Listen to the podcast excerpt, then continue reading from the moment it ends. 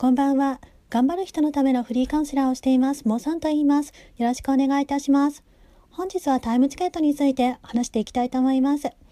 タイムチケットって知っていますか？タイムチケットとは自分の時間を売ることができるサービスとなっているんですよ。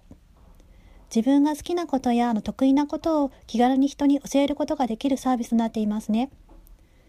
例えば副業を始めようと考えた時にどうしたら人に役に立てるかって悩むことがあるかと思うんですよ。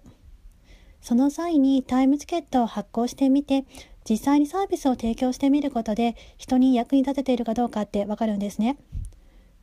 それで自分がどんなタイムチケットを発行したらよいかわからない場合にはまずは自分があの他の人のタイムチケットを購入してみるといいですね。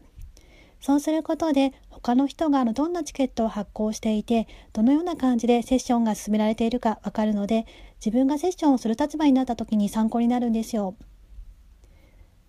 あとタイムチケットの運営者である大底春菜さんのあなたの得意なことチケットにしますというチケットを購入して得意なことを見つけてもらうといいですね。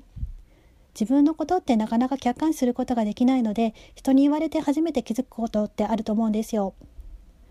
大迫さんは今まで2018年の3月7日時点で164人ほど得意なことを見つけてきた経験があるのであなたの得意なことも見つけていただけると思いますよ。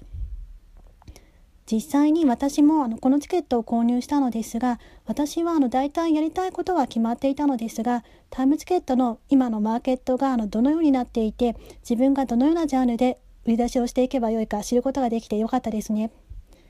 またあのタイムチケットのサービス概要を知ることができたのでこれからタイムチケットを発行していきたいけれどもこれタイムチケットのサイトでどのような機能があるか知りたい人におすすめです。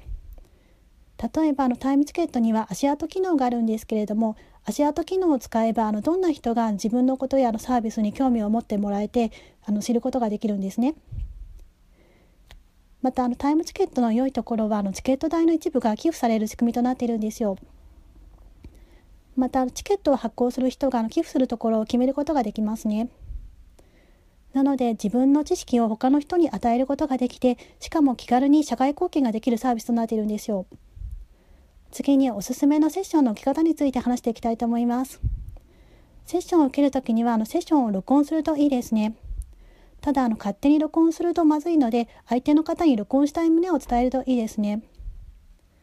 そうするとあの後日復習したい時に録音を聞き直すことで復習することができるんですよ。